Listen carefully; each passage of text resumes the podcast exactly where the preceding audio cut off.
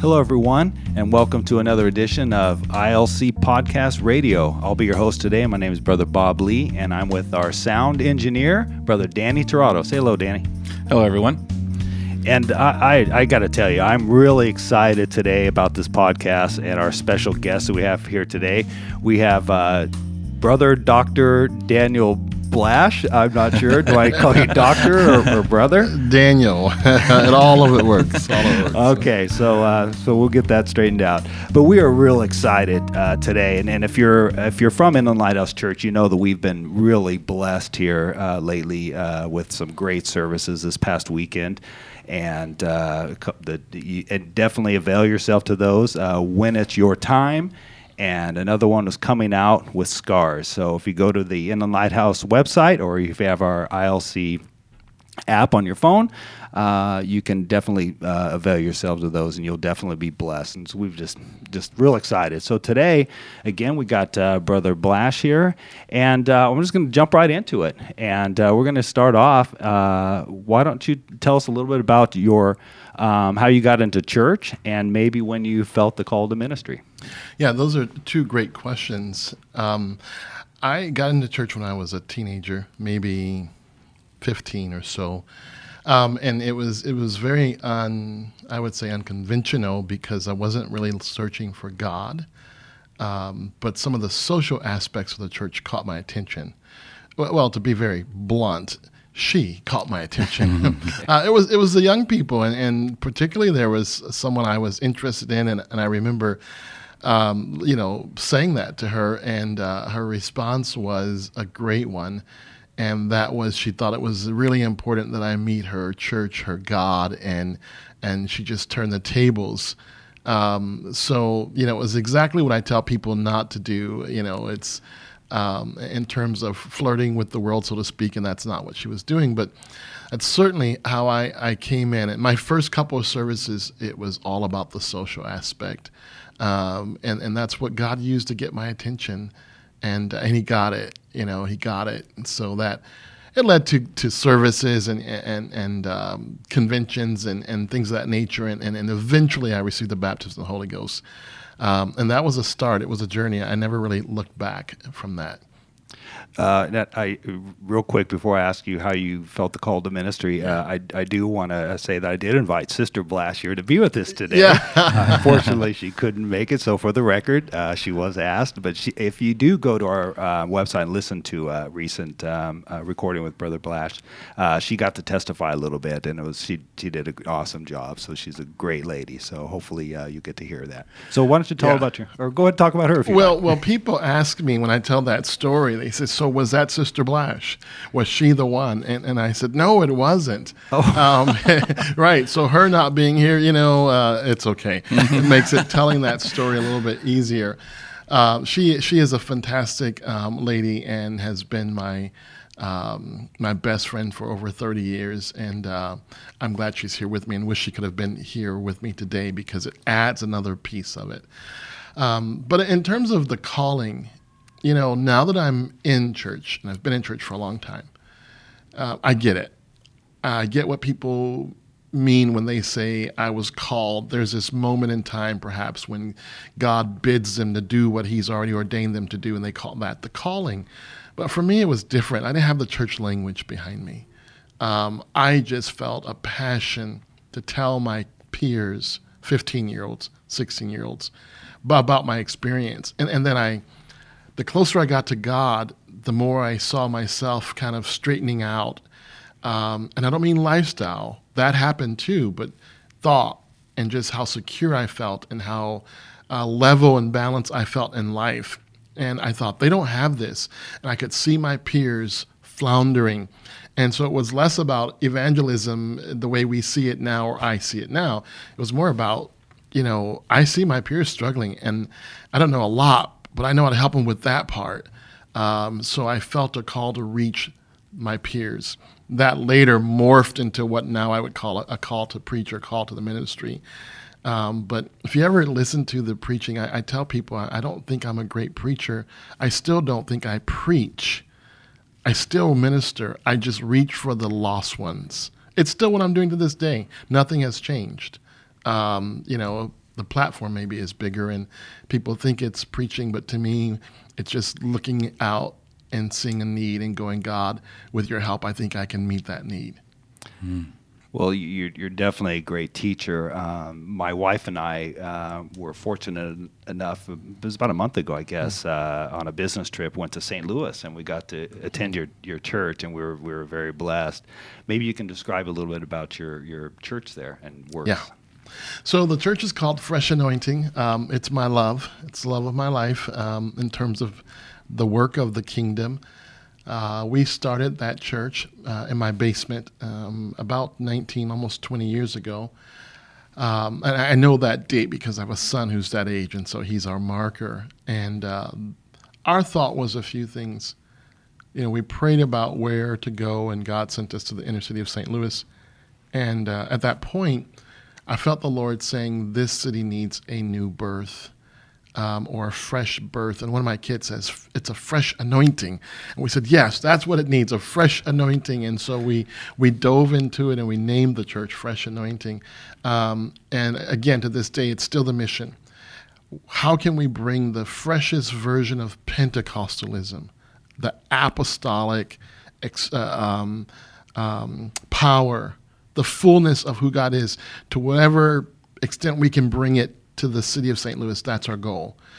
We think, I think, the people I lead, we think together that that will produce fruit and that the off, uh, the benefit of that will be better homes, a better city. It'll be the healings, the signs, and the wonders. So we, we have really one aim have the most apostolic experience possible and let what happens happens from there. Um, and and that's kind of what we do. And it's a great city. Um, St. Louis gets um, doesn't always get the credit it deserves because it when it shows up in the news, it shows up in the most negative light, the number six most dangerous city or something like that. And um, but the need is the need is there. And uh, one thing I don't want to fail to say because this is why I'm in St. Louis um, God gave me two dreams, and in both of the dreams, one more salient than the other, but in both dreams, um, He allowed me to hear people screaming, and I knew it was a scream of agony. It's the kind of scream you would scream if you were literally lit on fire. Um, and God said very plainly to me, Why didn't you go? It was almost a rebuke, but not really. And because he had not called me, so I, I, didn't go because he had not told me to go. But he was calling me. That was that he was bidding me to walk in the calling that was already ordained for my life. Um, and so I feel like we we owe it to that city to be as apostolic as we can and to let them experience it. What they do with it is theirs to decide. But that's what we do. That's who we are. We're in a beautiful part. Well, I think it's beautiful, but it's all in the eye of the beholder. if you if you drive and you're like, yeah, this is not beautiful, um, it's right in the heart of the inner city, what used to be the worst area. Um, but I think it's beautiful. The people are beautiful. The little shops are beautiful, and um, the Spirit of God is so rich and so alive and so contagious there.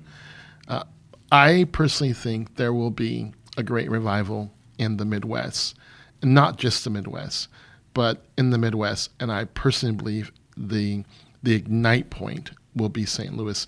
And I don't think that's just because we're there. I think St. Louis has a lot of special qualities, but certainly one of the reasons is because there's a church committed to being apostolic. Well, you know, like I said, I was I was there about a month ago, and, and you, you took me around a little bit, and, and when I did find the church, but you said that definitely. How, how many years have you been there now? Almost twenty. Twenty years that you're seeing changes in the community, and, and, and I'm telling, I, I kind of along this note, but maybe on a smaller scale. I, I remember our bishop saying that uh, he can he could watch out over congregation and see somebody or a part of the church really worshiping, but a, just a person could walk in with kind of a negative or a kind of a down spirit and change the whole little atmosphere in just that little area. And then yeah. all of a sudden people start to sit down and and he's watched that kind of stuff, but it, on a bigger scale in a, in a yeah. city, I, I, think just your presence there is really going to do great things. That's no, I, I, agree. I agree. It's it's been a, a joy, and uh, look forward to many years there. It, was that your first church? Because I know you grew up in Michigan area. I grew up in Michigan, but I, I, joined the army really, really early, and so it took me away from the state. Um, but prior to coming to St. Louis, we served in a really small, rural uh, rural, as in one stop sign. Um, the bank and the post office were together in a trailer. I mean, very rural uh, region of Missouri, and we served there for nine years. Um, and I served there in the capacity of what we would call today maybe an assistant pastor. Okay. Um, and that's where we were prior to that, um, to being in St. Louis. Yeah.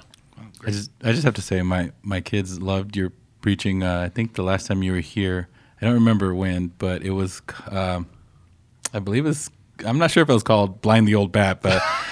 they love that scene. They listen to it all the time, and they love it. And they're like, "Oh, he's my one of my favorite preachers." And I'm like, I've never heard of him before, and so I, we got to hear it, and I'm yeah. like, oh, "That's funny." yeah, that's yeah. awesome. That's uh, that was my testimony, and, and it was probably the title was probably in the middle of your miracle. Yes. Um, and and there was a section in there that God did a, a, a miracle. Um, and he blinded the understanding of a lady who had confiscated some Bibles we had smuggled into to uh, Riyadh, Saudi Arabia, and uh, it was the most amazing thing. And, and to watch that and watch those new converts who had just heard me talk about how God blinded a full army of people before, and I, I just kind of, you know I didn't mean it to come out like this when I said, let's just pray that God blinds the old bat. And they started chanting, blind the old, blind the old bat, blind the old bat. It was hilarious. Oh, wow. It was just a moment in time, but uh, God has such a good sense of humor. Um, and he never harmed that lady. God is so good to us. Awesome. Yes, he is. But he did what he needed to do to help the work of the Lord keep going, and He blinded her understanding, and we got those Bibles delivered. Uh, amazing. And your kids are very kind, by the way. That's awesome. Um, let, let, me lead into this next uh, segment. I want to talk about political correctness, um, but mm let me let me tell you a little, brief little story. I remember when I was a new convert in church, and and I can't remember exactly who was preaching and what they said, but I remember taking you know those uh, little uh, giveaway New Testament Bibles. I think they have the Psalms and Proverbs and little, little thing like 2 mm-hmm. two to four inches, little pocket size. Well, I I was brand new to church, and I was working in a manufacturing company and uh, we were, were, struggling. We are putting in a new line, new product line. It was a, a spaghetti sauce manufacturing company, and uh, there was a lot of pressure on on the plant to get the cases up. I think our best day was three thousand cases uh, a day, and we should have been at twenty. Wow. And we and we were struggling, and that was the best day, and we were really struggling. Well, I took that little Bible and I put it in the control panel um, in, in work, and I remember putting it up there and and again, somehow it came from preaching. I said, God, this this is going to do something. I had faith as a new convert. You know, you got to love new converts. We that's believe right. everything. That's right. That's right. and I don't know. Now that I've gotten smart, I don't. I don't. Well, no, I'm just kidding. I love my past. I do everything he says. I'm just teasing.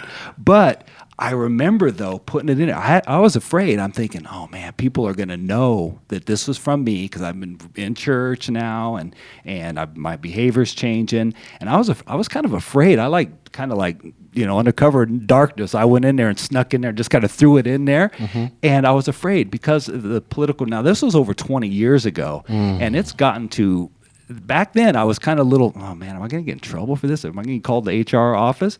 And now with the political correctness and things like that, how do you balance church and your work? Can you maybe talk about that? And sure, sure. Well, I, I think again, it's an excellent question, and it, it's a, a, real dilemma for where we are now. Um, I have a few different roles. One of them is totally secular. I work as a senior level administrator at, at a, um, a prestigious medical college. And um, so, obviously, my actions, my behaviors, what I do on the job, off the job, all that is open for some degree of scrutiny. Um, to make it more challenging, I am the chief diversity officer at the school where I work. Um, well, let me rephrase that because it's not what we call it right now. Uh, I'm the senior, currently, I'm the senior most senior diversity officer. Um, so my job is to think about what's happening on our campus. So um, I've chosen to to think about that in a couple ways. Who's on our campus and why does that matter? Um, there are 108 nationalities on our campus, and and what is life like for them? So I've had the luxury of choosing the battles I fight.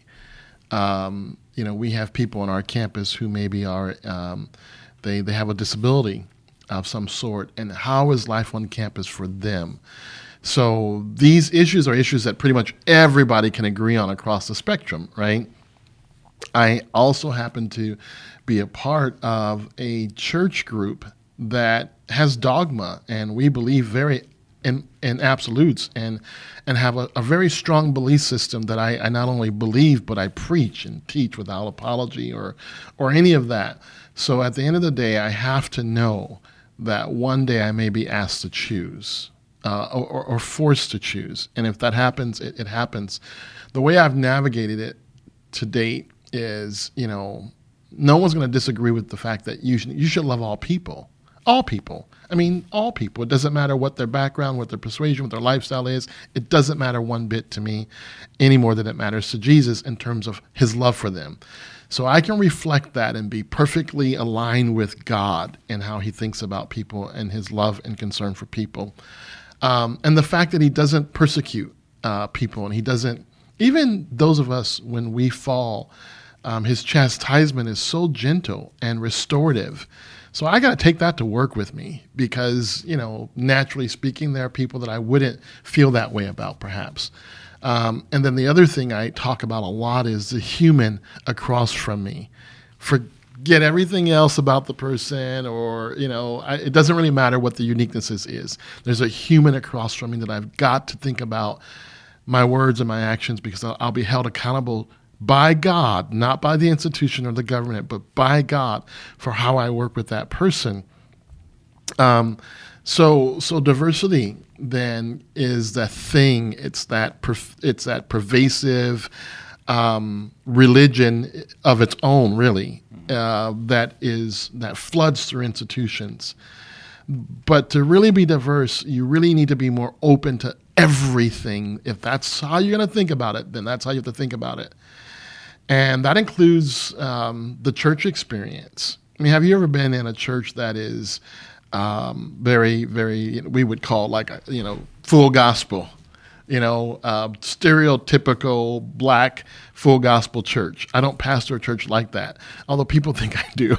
I, I, I, don't. My church is it's very, very diverse. But but that that expressive dogma, there has to be room for that person in the conversation too.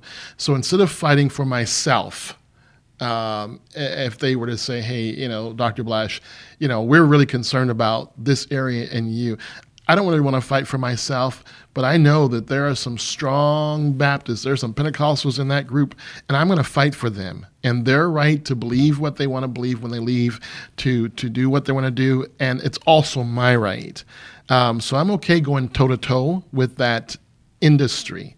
Um, but it's so pervasive, and the rules do not apply equally across the board.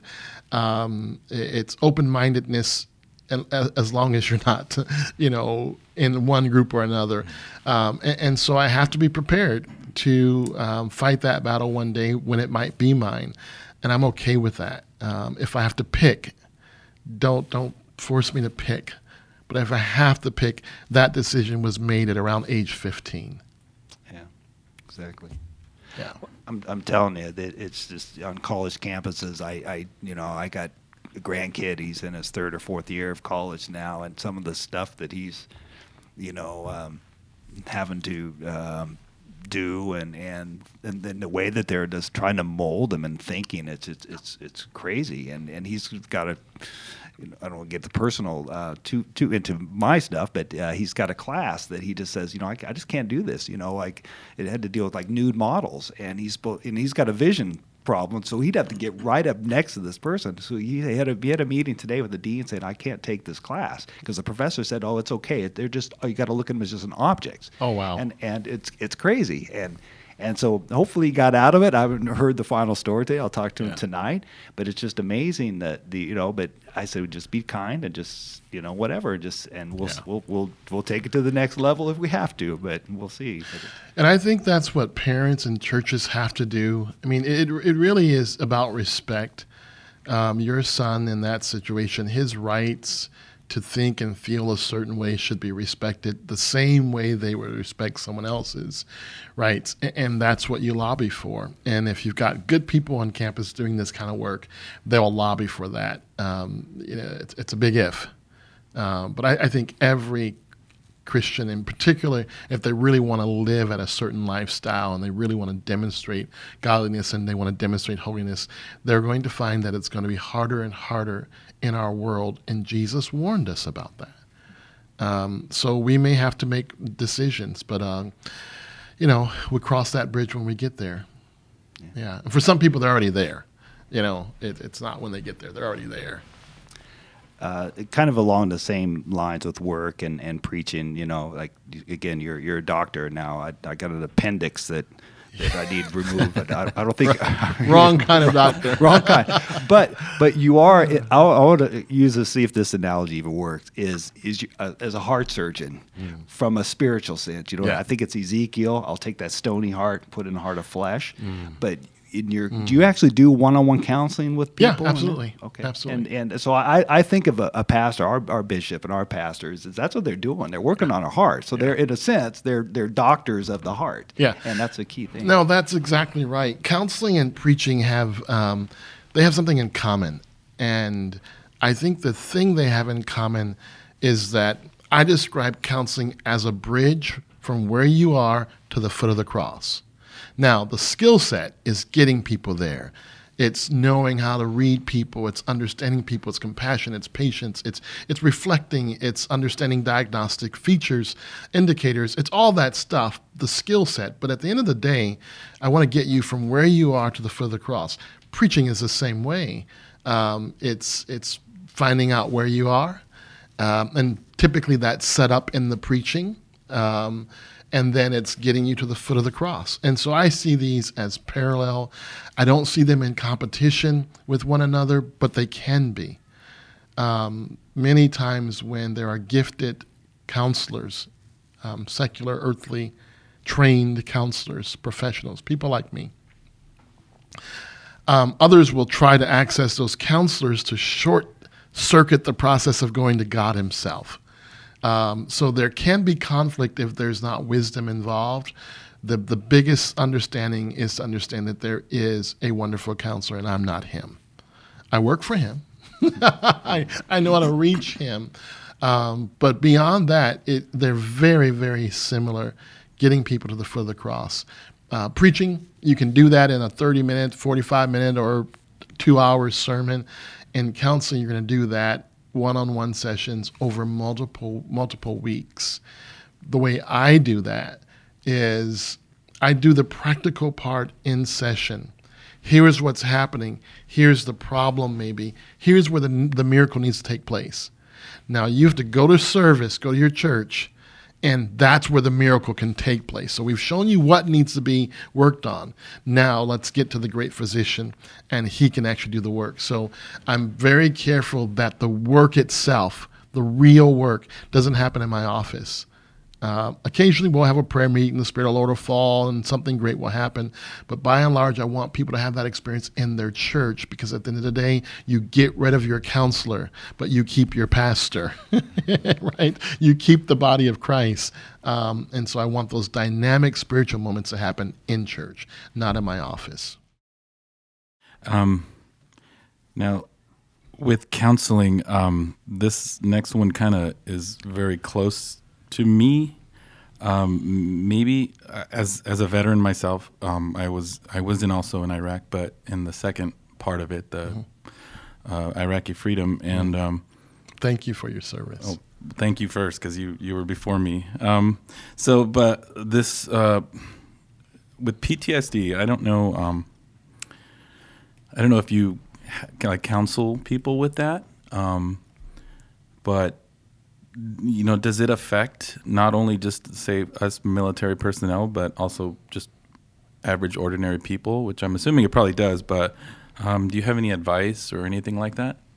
Yeah, it, it might be um, best to first describe PTSD in, in layman's terms. Um, so let's do a couple things. It stands for post traumatic stress syndrome or disorder. So you'll see it um, in in those in those uh, ways. Um, it's had many names over the years, um, and and typically typically it's thought about in terms of military people, first responders, or those who've gone through some sort of life trauma. Uh, we could talk more about the technical part, but most people um, don't deal in the technical part. So let's just talk about layman's terms. PTSD sets in under this condition. When you have been stretched emotionally, mentally, and physically beyond what's normal for you for an extended period of time under threat or duress that that triggers PTSD. And, and, that's important because if you grow up, and, and the research suggests this, um, and I know practically it's true, if you grow up in an inner city where you hear gunshots um, all the time and, and four of your best friends were gunned down and, and et cetera, and that's your lifestyle, and then you go off to war, those children, by and large, uh, those folks who experience that lifestyle as as children, they come back with less PTSD or a lower um, uh, level of PTSD, if I can say it like that. It's not technically accurate, but I think it makes sense in terms of practical language. The, the person that's never, you know, maybe they, they never really touched a gun and they would never hurt a thing, but ends up in the military and has to be forced in a situation when their their life is threatened. Um, you know that that's such a stretch for them. Um, and then to think of having to actually take another person's life and what that means stretches the psyche, it stretches, it stretches the spirit way further than it's ever been stretched before. When they come back, it's not like a, a rubber band that just comes right back in shape. We're, we're humans.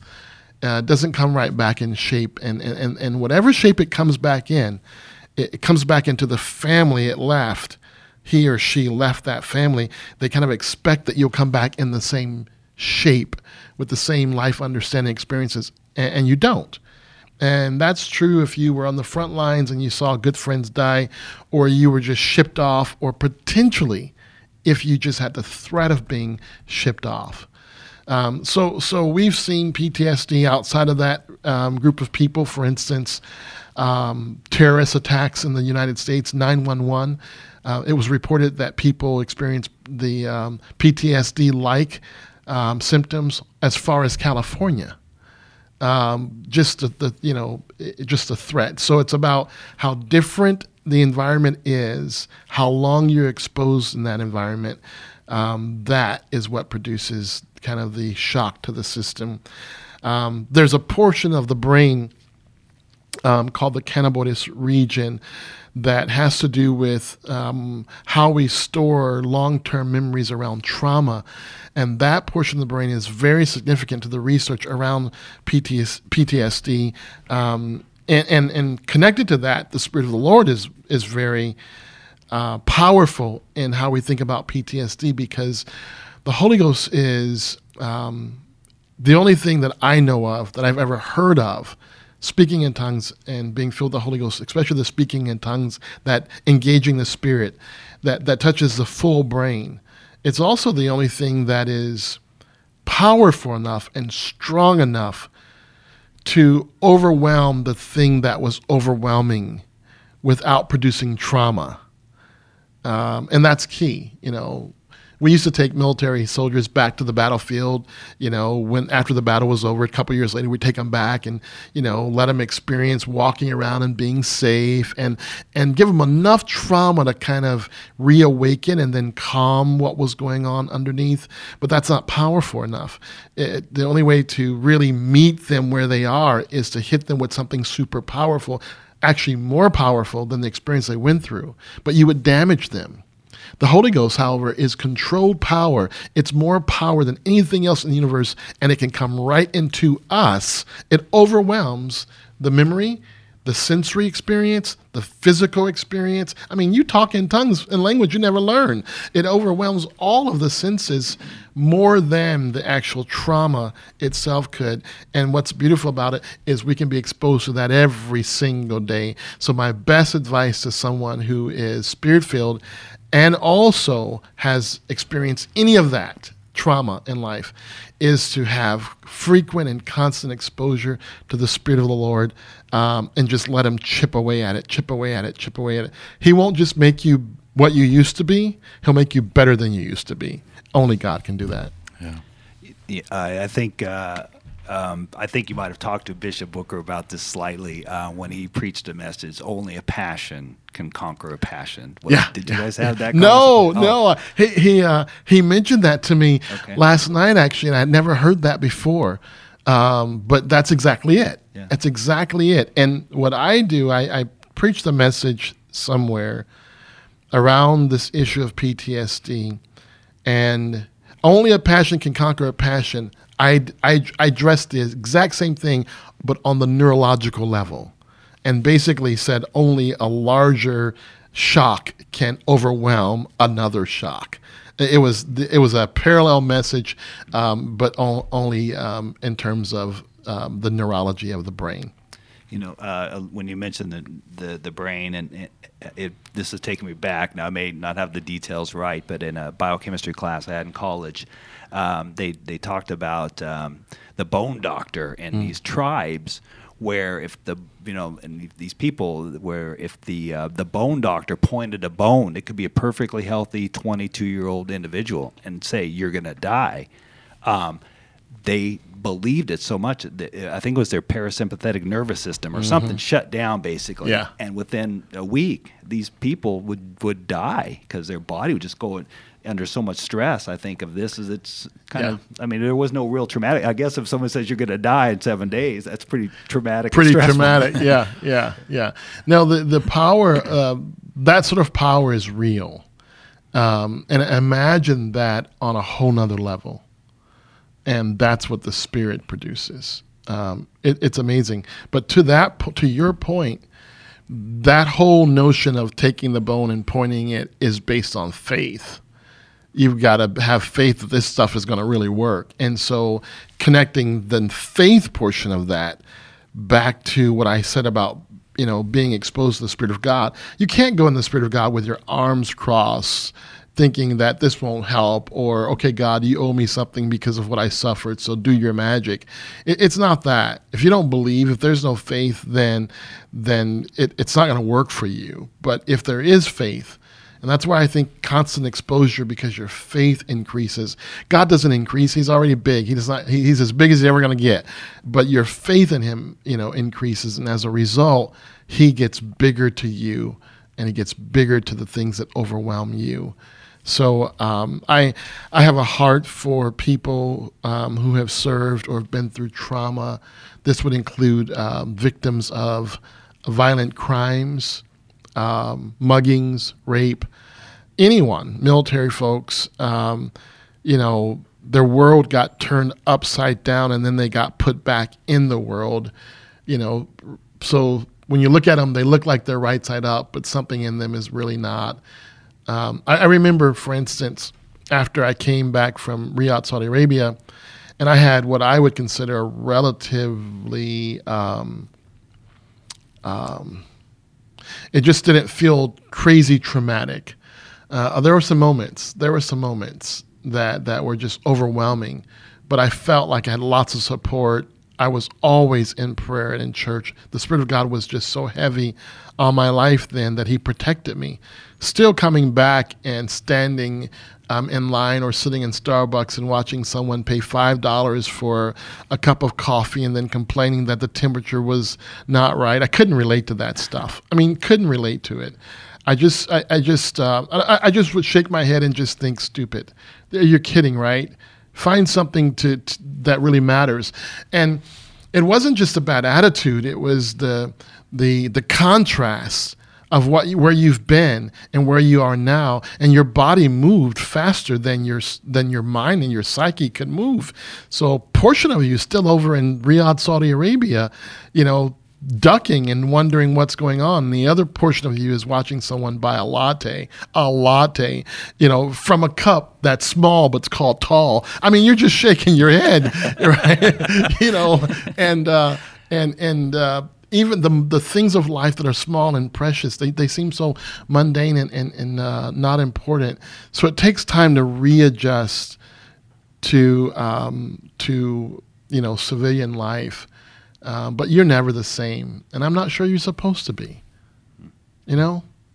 Well, uh, like you mentioned, uh, coming out with the scars. Um, Yeah. Maybe a different kind. Yeah. But I think that we need to be, um, as ministers to the lost, uh, if we want to be evangelists, we need to be able to be vulnerable and share our scars because none of us are perfect. I, That's I, right. I, loved your message the other night, and uh, I know that. Um, uh, if if I feel that when new new uh, uh, visitors are coming to the Hmm. church and they start talking, uh, they look around I see them kind of like hide maybe a tattoo or something or, Mm-hmm. or whatever, and they you know they feel like they don't belong. I say, hey, I tell them my story. You know, for 33 years drinking, drugging, and and you know until I got in church, and Yeah. I I look at you know wasting so much time. I go, go, hey, you know they you know I, I mean I never had that concept. I was talking to Danny before you know earlier today. I said, you know, I, I don't think I thought of people as being perfect. I guess I maybe knew that you know a little bit about church, but there's probably people that come in and see everybody's perfect and stuff. So I think we need Yeah. to be vulnerable and show those, not be afraid to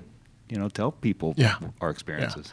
It's it's a powerful part of your testimony, and we overcome by the blood of the lamb and the word of our testimony. The blood of the blood of the lamb is efficacious. It's it's powerful. It's always fully potent.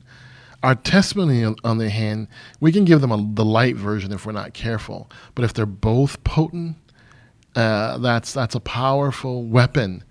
It's a weapon, and we ought not leave our weapons, you know, half cocked um, or discard them. We need to use every single weapon we have.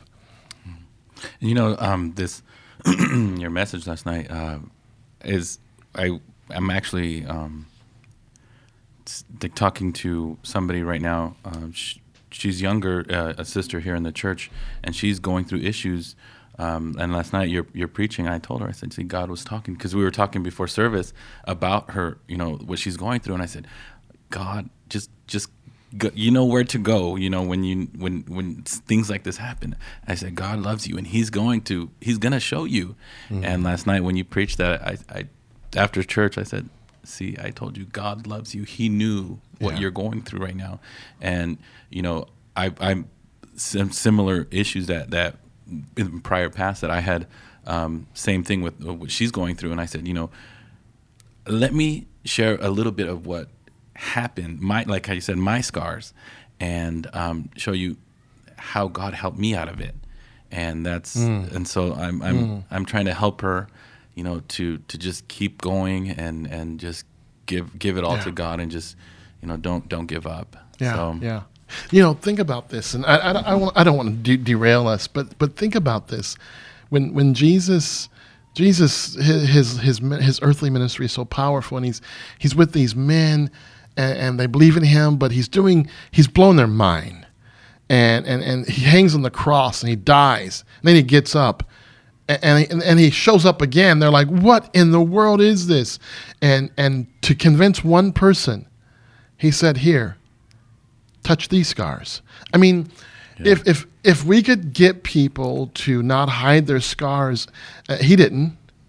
You know, and, and then we can begin the conversation not so much about our scars, but about his. You know how powerful that is? Mm-hmm. Our scars will motivate you, encourage you, let you know you can make it, tell you that we've made it. It's powerful. His scars, my God in heaven, his scars redeemed us. His scars, his stripes he took, those scars are for our healing. He hung on the cross for our salvation. And to have Jesus say to someone here, take your hand, put it in my and your finger, put it in my hands and in my side. I mean, it's what he was doing. Um, you know, so what we do for a person, he did for the world. oh man, that's so exciting, right? That's so Oh, exciting. So we got to do it. We got to we got to do it. But ultimately, get off your scars and get on the conversation of his, and then you're in the good stuff. You know, it's hard sometimes. Somebody recently just preached. You know, sometimes when we're we're in the mi- when we're in the middle of the battle and going through something, and we're sitting there, why God, why God? Mm-hmm. Somebody preached recently, maybe it was bishop or pastor, that sometimes we just go through it so that somewhere down the road, we're going to help somebody and let them know Yes. that we got through mm. that same thing. And oh God, that's why you put me through that. And I mean, it almost seems, if you think of it in one way, you can think, well, that's kind of cruel when we threw it. But then again, though, I mean, if, we, if we're mature as mature Christians or want and want to be, then we're going to endure it. We got to endure it. Yeah, absolutely. And, and think about this. It's as if God is saying, because Job went through something. Exactly. It's as if God is going, Who can I trust? Who can I really trust with this? You. You're the one. And if he thinks you're the one, you're the one, but there's a reason he chose you. Job went through something very similar for really, he didn't do anything wrong, but he was picked. I know the devil played a part in that, but it was God who said, Have you considered my servant Job? He was like, wait a sec. Who is faithful? Who is faithful? Who can I pick? All I want, all I want is to be in that toolbox. So one day God says, all right, who can I choose? There it is, Daniel Blash. Now, I've been that person, and let me tell you, it doesn't feel good. it, doesn't feel good. And it takes somebody to come and remind you that, hey, buddy, he picked you because he trusted you, that you would be able to handle this. And that helps sometimes to hear that and go, okay, God, um, you know what you're doing. I still don't, but you know what you're doing. Um, yeah. Have you considered my servant Bob Lee? Have you considered my servant Danny? Yeah. Yeah. I trust them enough. They'll do well with this. Wow. Beautiful. I never thought of it that way. You know, like Yeah. kind of. Hmm. Well, we've got a couple couple little things here. We're going to maybe uh, start to wind this down. Um, so y- you got married at a, at a young age. Uh, you can tell people how old you About were. 12. About 12, preteen. Uh, back in the day, that's the way they did it. Um, but maybe uh, maybe you can talk about. I don't know if you counsel young people and give advice for people. I I don't know. I I, I wasn't didn't get married. I wasn't in church then. I was 33, I guess, when I got married, and so I kind of waited a while. Um, but I, it seems like there's a pressure to young people, and just it's a different. We're living in a different world, and I don't know how people. I look at, I struggle, and, and I wish I had. Uh, I don't know, Bezos's money to give out to people to help them. As I look at these people st- working, and you know, know they're probably making ten dollars an hour. How are they going to do it and raise a family here in California, uh, St. Louis? It's not cheap either. Right. But tell us some advice you might have for young people and and uh, young marrieds and how you how you survived. Well, and that's a good. Uh, it's a good word. Survive. Survive it. Um, you know, someone should just write the words, the word "survive it" in somewhere and post it in your house because those are the key words um, about life, really, not just about marriage. So yeah, I, I got uh, married really early. I graduated high school when I was very young um, because I skipped a couple grades along the way. I was in this program, and basically, it wasn't because I was smart. The, the place was just overcrowded. Uh, that's that's how I must tell the story. and and uh, they decided, you know, we got to thin out first grade. Uh, Who can do second grade work? Because we're gonna bump them. And on that particular day, I could do second grade work, so I got bumped up a couple times. Um, and graduated high school quite early. Um, I turned 17, 18 in the Army in basic training. Um, I think I turned, yeah, probably 17, eh, 17 or 18. And within a few months, they they shipped me off to Germany, and I met my wife. Um, you know, maybe four or five months after that, um, and, and then we got married. So yeah, uh, it was it was uh, I was 18 when we got married, so that's very young. And to see that today just terrifies me. There's no 18 year old that should be getting married uh, today. It terrifies me to think of it. Uh, but I have no credibility in that area because right, I was one of those kids. I will say this: I knew at 13 what I wanted to do in life, roughly what I wanted to do. I knew at 14, 15 roughly who I wanted to marry. Now, I didn't have the baptism of the Holy Ghost, and so these decisions weren't spirit informed, but in terms of maturity and, and kind of life, I just, I was an early bloomer. So I went through midlife crises like at age 35. yeah, I was just an early, early bloomer. And so um, I, I knew what I didn't want in a family because I had seen that in my own home, growing up in a single parent home. Um, so that was the foundation. These are the 10 things I don't want to ever happen in my home. And so I'm going to avoid those things. You know, I was a new convert. So I'd gotten the Holy Ghost when I was just before I was 16. So when I got married, I had the Holy Ghost for a couple years by that time. It was difficult, but not as difficult as it could have been. I was a soldier, which meant the Army took care of my housing, um, my clothes. Uh, they they subsidized so that we weren't uh, destitute, or if we were, we could still eat. Um, and so that helped. The elders in our church came around and basically for me, I mean, there was, they didn't call it this. No one ever said, hey, dude, we're basically parenting you because you need it. But they came around and, and really supported. My wife and I were in a Bible study for four years after we re- got married, every Friday night. Now, it was a bunch of us in the Bible study because the church only met one time on Sunday in Germany at two o'clock.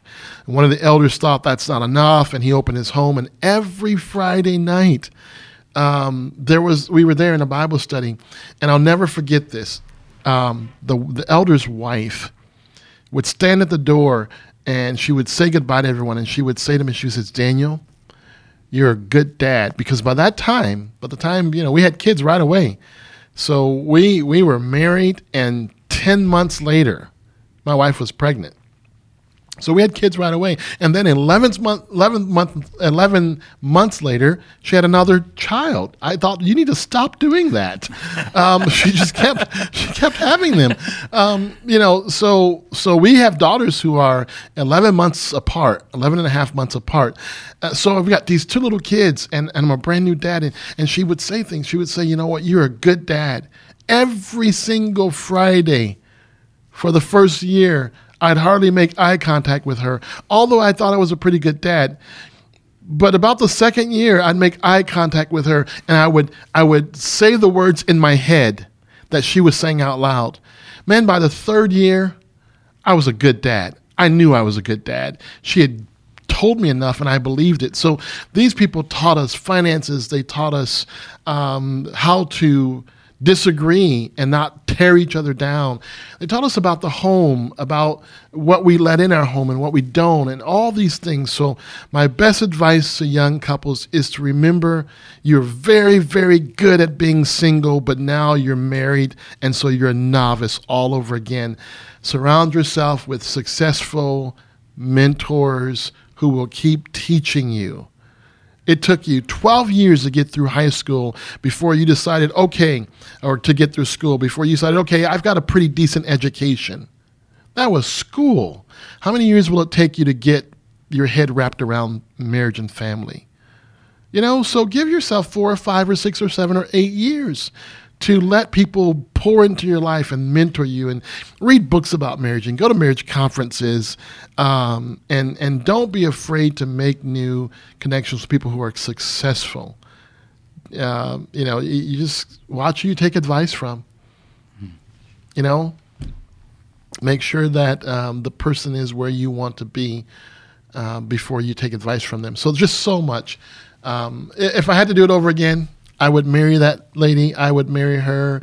I would do it exactly the way we did it then. But if I were counseling someone else, um, I would tell them this. Statistics say without the Holy Ghost, if you are over 25 when you get married, if you have not lived together, if you have not slept together, and if you have at least two years of college, the divorce rate is 25% without the Holy Ghost you add the Holy Ghost, and that number would have to go down because the Holy Ghost is it's it's another power, you know. So it doesn't hurt to wait a little longer. Um, it it's important that you not spoil the riches of marriage by living together or um, having sexual relations together and then take some time to really you know educate yourself I, I would say maybe from a christian source uh, a Bible-based source, but that's the, uh, that those are the stats around marriage and family um, in the United States. Wow. That's that's some great advice. I know we got some granddaughters coming up. Uh, one's gonna be senior next year, and their you know boys are starting to become important for some reason. Um, but man, I, I just look at my wife and I do. By by no means we're no experts, but we we try. We do some premarital counseling here at the church, and Awesome. and uh, and just the the biggest advice we give them is just keep coming to church. You Yeah. know, we got such great ministry here, and luckily some of the people we've done are you know both parents are into ministry, and so that helps. Like, oh, you guys are raised in church, you guys are probably teaching us some things, but just loving God and just Yeah. staying in church, I think, is the most important thing. Yeah. But like you said, it's it's a work. It, church, Yeah. uh, or getting married, it, it's it's it's a full time job. yeah. You know, my wife isn't here, but if she were here, she would probably remind people that the Bible is the referee of life. It is definitely the referee in the marriage. The pastor may not always be there, but the Word of God, if two people will, as she said this to me one night, she says, Dear, do you know why we, we have a good marriage? I said, Well, basically, because I, I listen to you. I do what you tell me to do. No, that's not true. Um, I, I said, Why? She says, Well, because you reverence the Word of God and you will let the Word of God override you. And I reverence the Word of God and I will let the Word of God override me. So when we don't agree, we are both willing to go to the Word and let it referee us, not with our interpretations twisted around it, and we'll both agree to give ourselves to whatever the Word says. And the Word of God is good, it's right, and it speaks not just to the truth of the matter, but to the heart of the matter, not just to who's right, but whose attitude is right. And so sometimes I know I'm right, and it's it's I got word to back it up, but my attitude stinks. See, the word will deal with me, right? And so I have to humble myself um, and and work with the word. So I I think my wife would probably say that that's important, um, and being each other's best friends. Um, you look around, man. People come and people go. Um, you just never know. You just never know how life will play out you got to pick someone who's always going to be there, and that needs to be your spouse. And the spouses need to commit to each other. Um, I have had the reason Bishop Booker is my pastor is because my pastor died. Uh, as a matter of fact, I have had maybe four pastors, and they've all died. I'm hard on pastors. Clearly, poor guy. He has no idea what he's getting himself in. But you know, they they pass away old age. Uh, one with sickness, but these people pass from your life, and it's it's tragic. Um, we have moved churches with when we were in the military, moved around. Those people pass. It's tragic. My wife is there. She is there, and you need to honor that you know honor that. I'm certainly not trying to say that you you don't honor the people in your environment and, and certainly your leaders but there's a commitment to that spouse um, and you need to commit to making that person your best friend. They're going to be there. In sickness and in health they're going to be there in richer for poorer they're going to be there until death do you part and they're the only person on the planet who's made that promise to you. And that should count for something. Wow, that's awesome. Well, that's some that's some great advice. Um, Danny might have to edit that part out before Sister Booker hears that uh, about being tough on pastors. Yeah, uh, you don't want to cause any trouble there.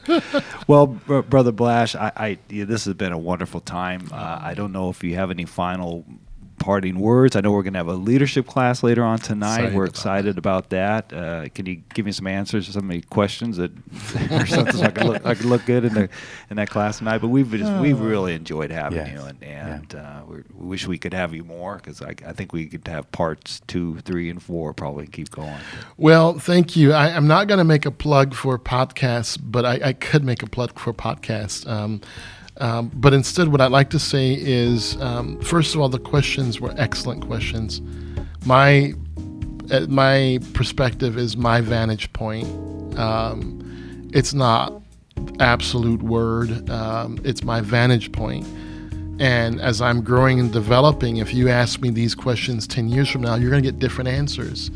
So, you know, there are other people out there who are really good at this work and they, they may feel slightly different about some of this stuff. And I think it's important to listen there as well. Um, I don't want to hold myself up as a final answer on anything, but I do know who the final answer is. And uh, I'm very convinced about that. So uh, I've, I've enjoyed it. Hope it's been helpful. And uh, I appreciate the ministry um, that you all are doing right now. Thank you very much. Thank you, Brother Blash. Um, all right. For those who uh, like to leave a comment, questions, or concerns, you can go ahead and email us at podcast at inlandlighthouse.com. Once again, that's podcast at inlandlighthouse.com. And uh, we'll try to get back with you guys if we can. Um, and once again, we want to thank you for joining us today, and we'll see you guys next time.